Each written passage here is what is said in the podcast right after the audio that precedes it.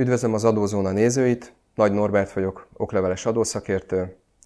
Az olvasói kérdésekből szemezgessünk néhányat, és ezekre fogok válaszolni adózási, pénzügyi, számviteli válaszokkal.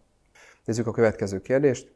Ez egy céges ingatlan bérbeadásának, illetve ennek az adózásának, számvitelének az elszámolására vonatkozott.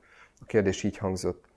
Kft. a tulajdonában lévő ingatlant lakás céljára felújította, a felújítás áfáját visszaigényelték.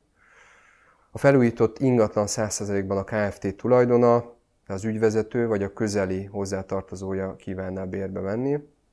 Felmerült az olvasóban, hogyha mi van abban az esetben, hogyha az ügyvezető a lakásban mint magánszemély tulajdonrészt szerezne, úgyhogy emellett egyébként a lakást bérbe is kívánna venni, ebben az esetben hogyan kell eljárni. További kérdés, hogy az igénybevétel díját, tehát a bérleti díjat, mint személy jellegű költség kell elszámolni a Kft-nél, illetve hogy számlát kell, kiállít, számlát kell -e kiállítani a bérleti díjról, a rezsiköltségek továbbhárításáról. Nézzük először az általános információkat az ingatlan bérbadásával, talán az ingatlan hasznosításával kapcsolatosan. Amennyiben a KFT a tulajdonában álló lakóingatlant a gazdasági tevékenysége körében kívánja hasznosítani, úgy természetesen mód és lehetőség van bérbeadásra, értékesítésre is. Az ingatlan bérbeadási tevékenység, illetve a használt ingatlan értékesítése főszabály szerint adómentes, az áfa adómentes, kivéve, hogyha erre előzetesen adókötelessé tételt nem választott az adózó.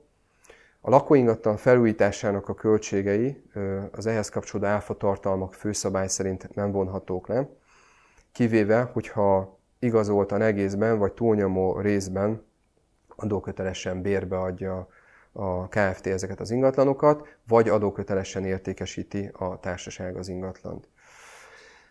Fontos, hogy amennyiben a bérbeadás nem független felek között történik, tehát például az ügyvezető vagy az ügyvezető közeli hozzátartozói kívánják bérbevenni az ingatlant, ugye az ellenérték helyett a szokásos piaci ár lesz az adó alapja, amennyiben tehát a felek a piaci ártól eltérő összegben határozták meg a bérleti díjat, ugye az adó alapjaként, illetve a számlázáskor a piaci árat kell figyelembe venni.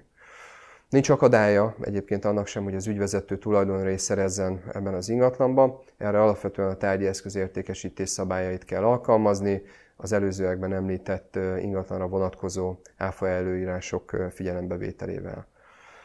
A béleti díjról és a rezsiköltségek áthárításáról a társaságnak számlát kell kiállítani a magánszemély részére, a béleti díjat a KFT árbevételként számolja el, míg a felmerülő rezsiköltségeket vagy igénybe vett szolgáltatásként, vagy közvetített szolgáltatásként, hogyha ezeket tovább hárítja a magánszemély részére, tudja elkönyvelni.